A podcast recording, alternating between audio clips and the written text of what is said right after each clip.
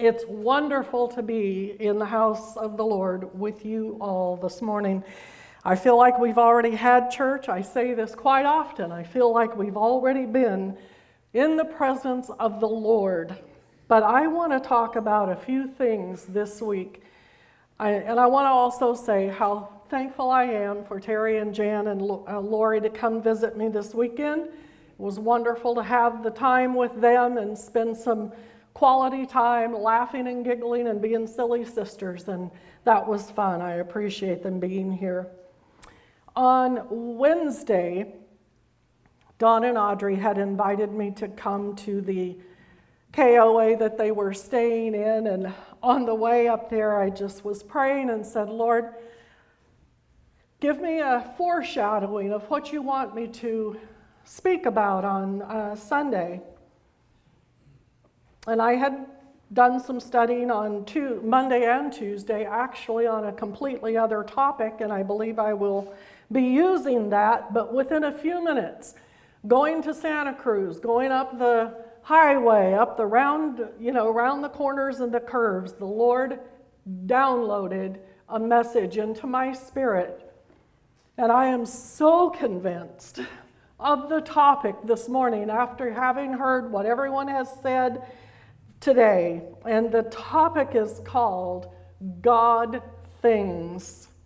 And I define God things as events in our lives that we really have very little input into, very little uh, action on our part in arranging them, but that the outcome is so phenomenal and so impactful to our lives that it could be none other than a God thing.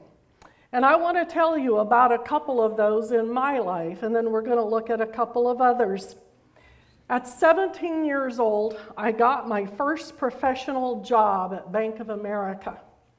And the rule was at that time, because the bank closed at 3 o'clock Monday through Thursday, but it stayed open until 6 o'clock on Friday, the rule was nobody took off on Fridays because all hands on deck were needed in that closing time.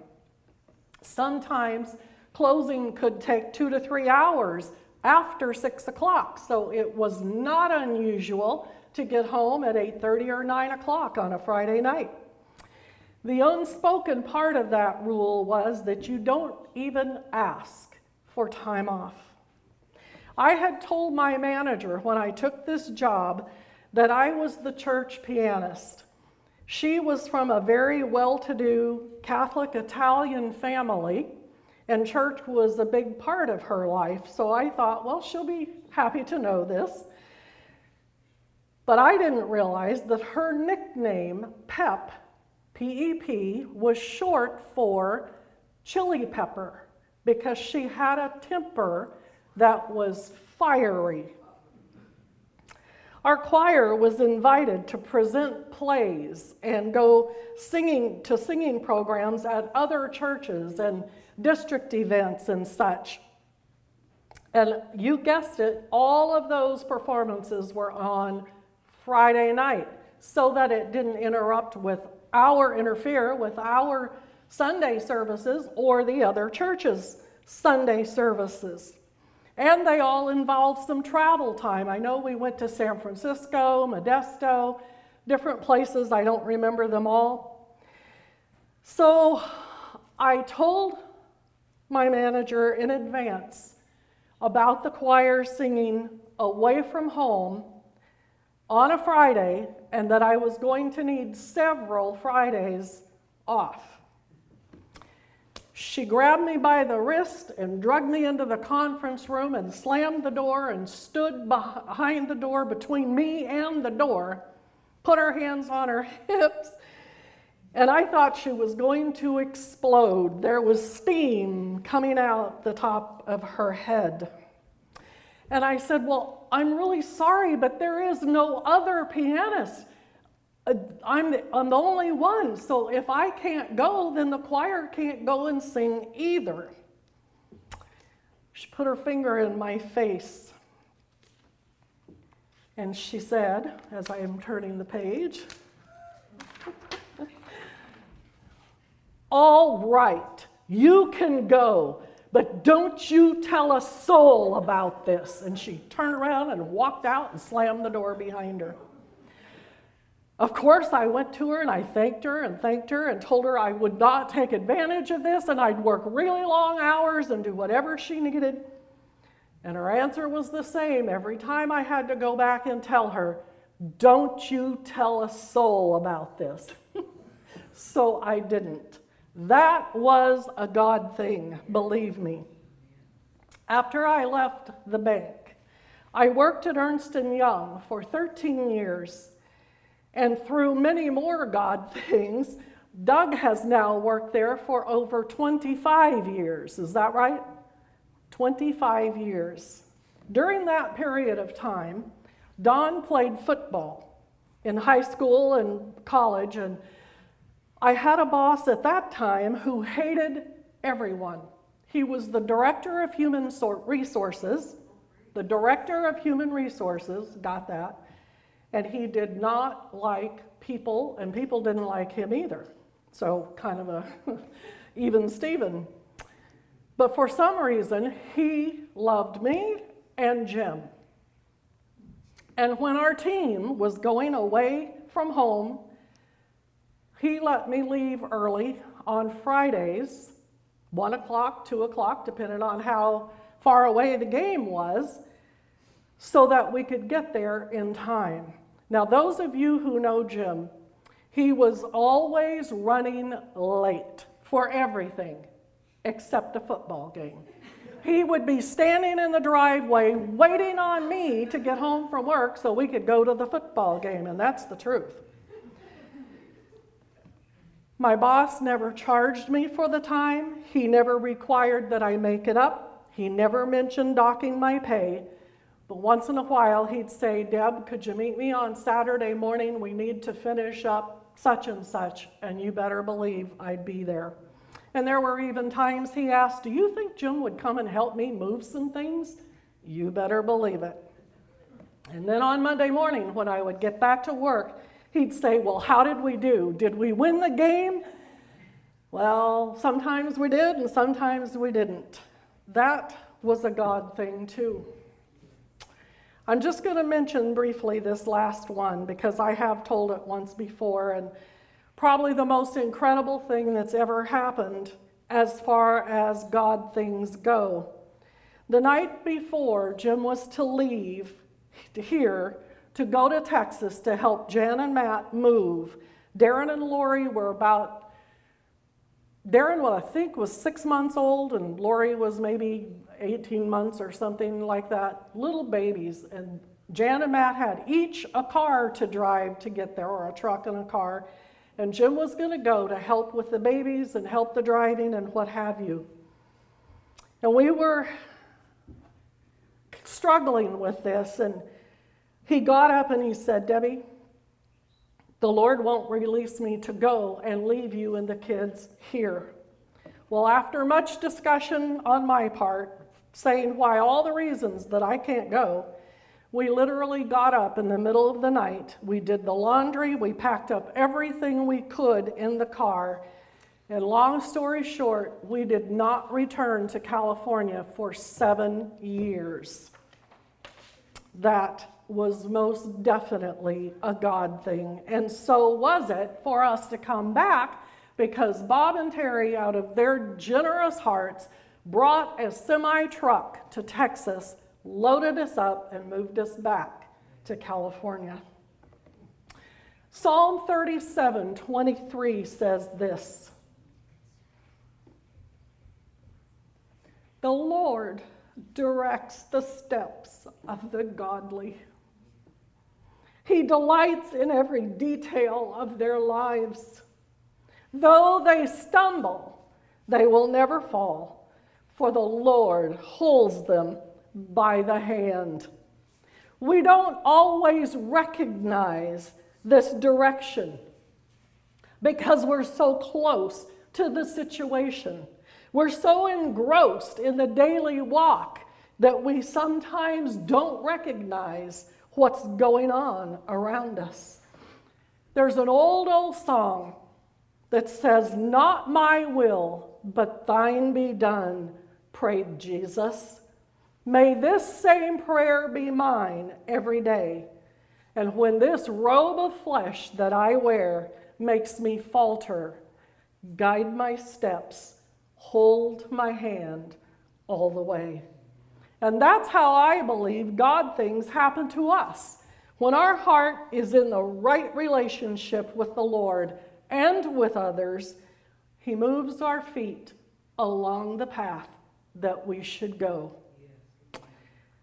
After leaving Ernst & Young for after 13 years and taking a risky job at a startup company called Ariba, where I got laid off 5 years later, but where Don, through many God things, working through relationships that were built there at Ariba, he was admitted to law school during a year that there were no positions open or no slots open to get into law school.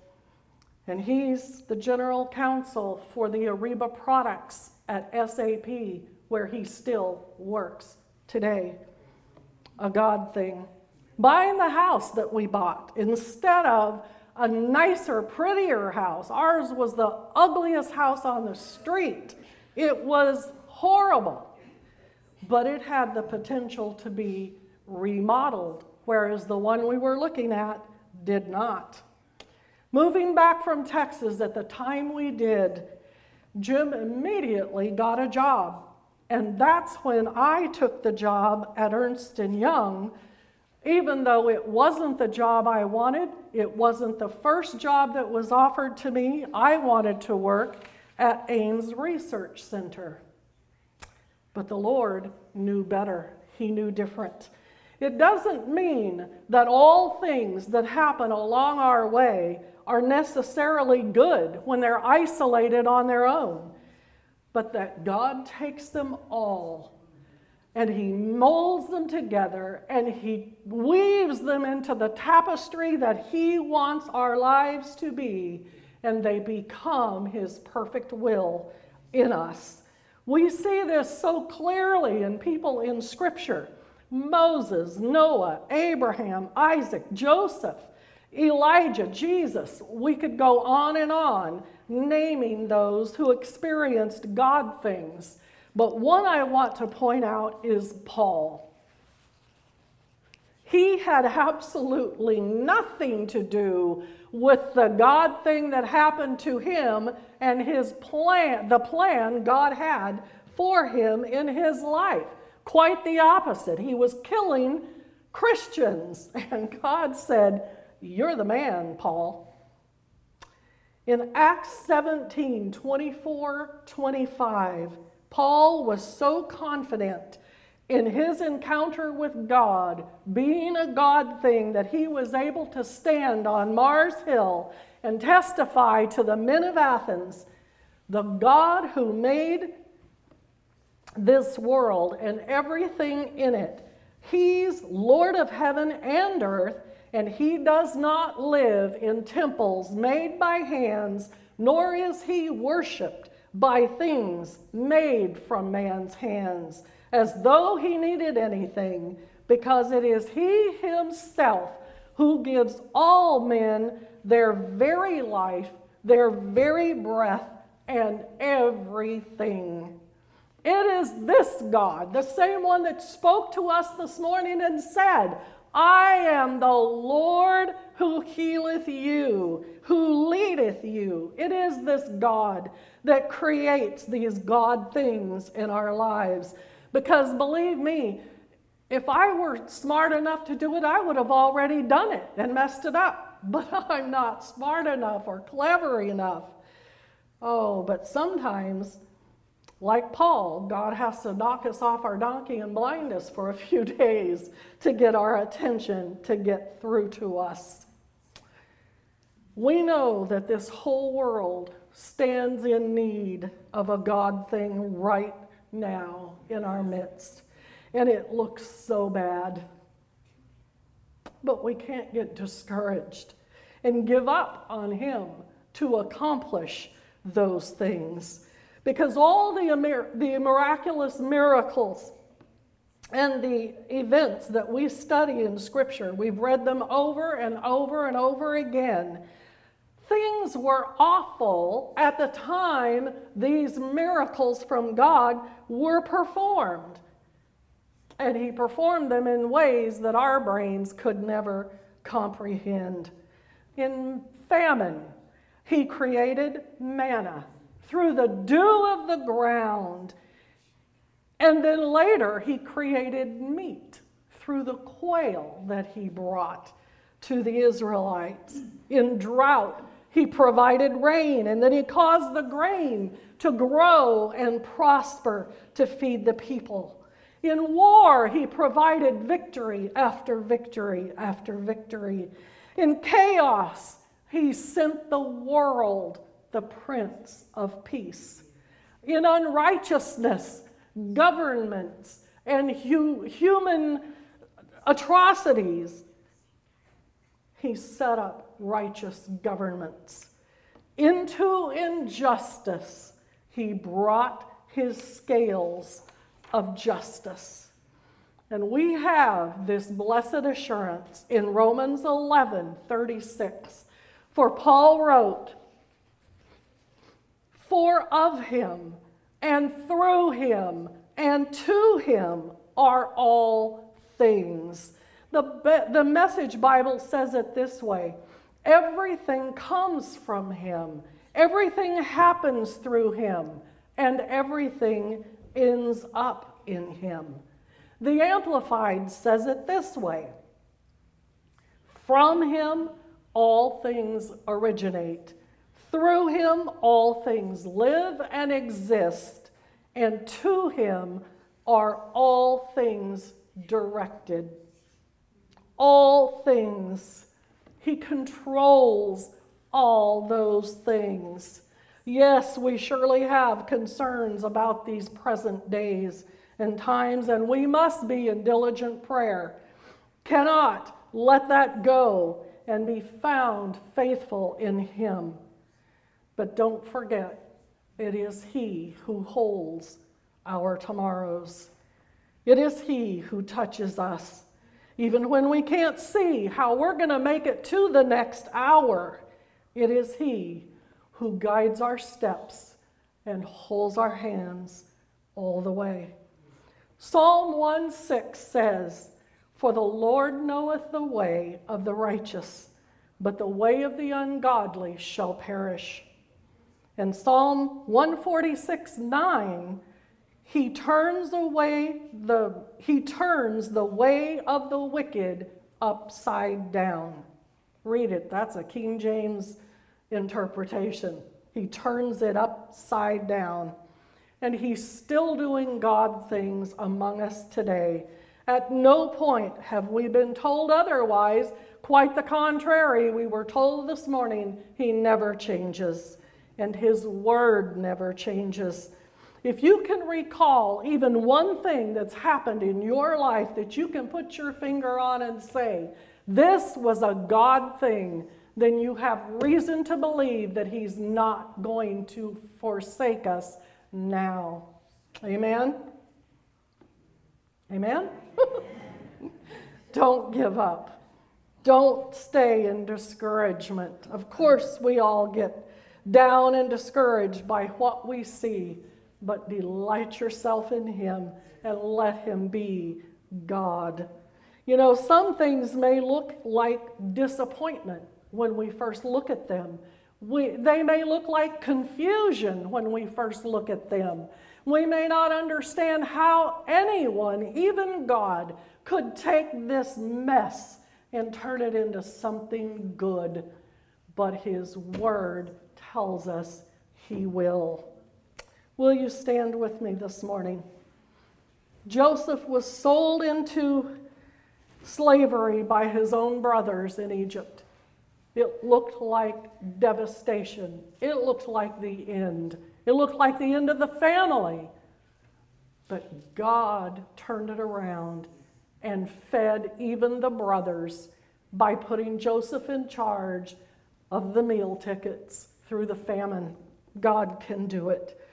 Let's pray this morning. Lord, we just thank you that you are God. We thank you, Lord, that we do have this blessed assurance, that we have your word to read and to put in our hearts, oh God, because it builds courage and it builds victory, Lord, that we can look back to and say, Our God did this. And even in our own lives, Lord, let the shining light of the Holy Spirit open up our minds and our hearts and reveal where are the God things that you've done in us? Where are those things that couldn't possibly have happened any other way except that your hand was guiding our steps and holding our hand all the way? Oh, we thank you, Jesus, because you live in us, but you lead us, Lord. You are our gentle shepherd.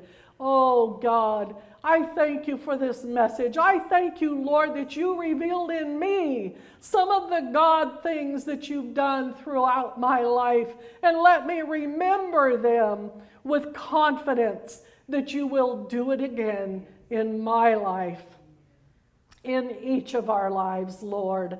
I pray this morning that if there is one who is struggling for anything, Lord, that you open their eyes and let them see, Lord, the God things that you're doing for them.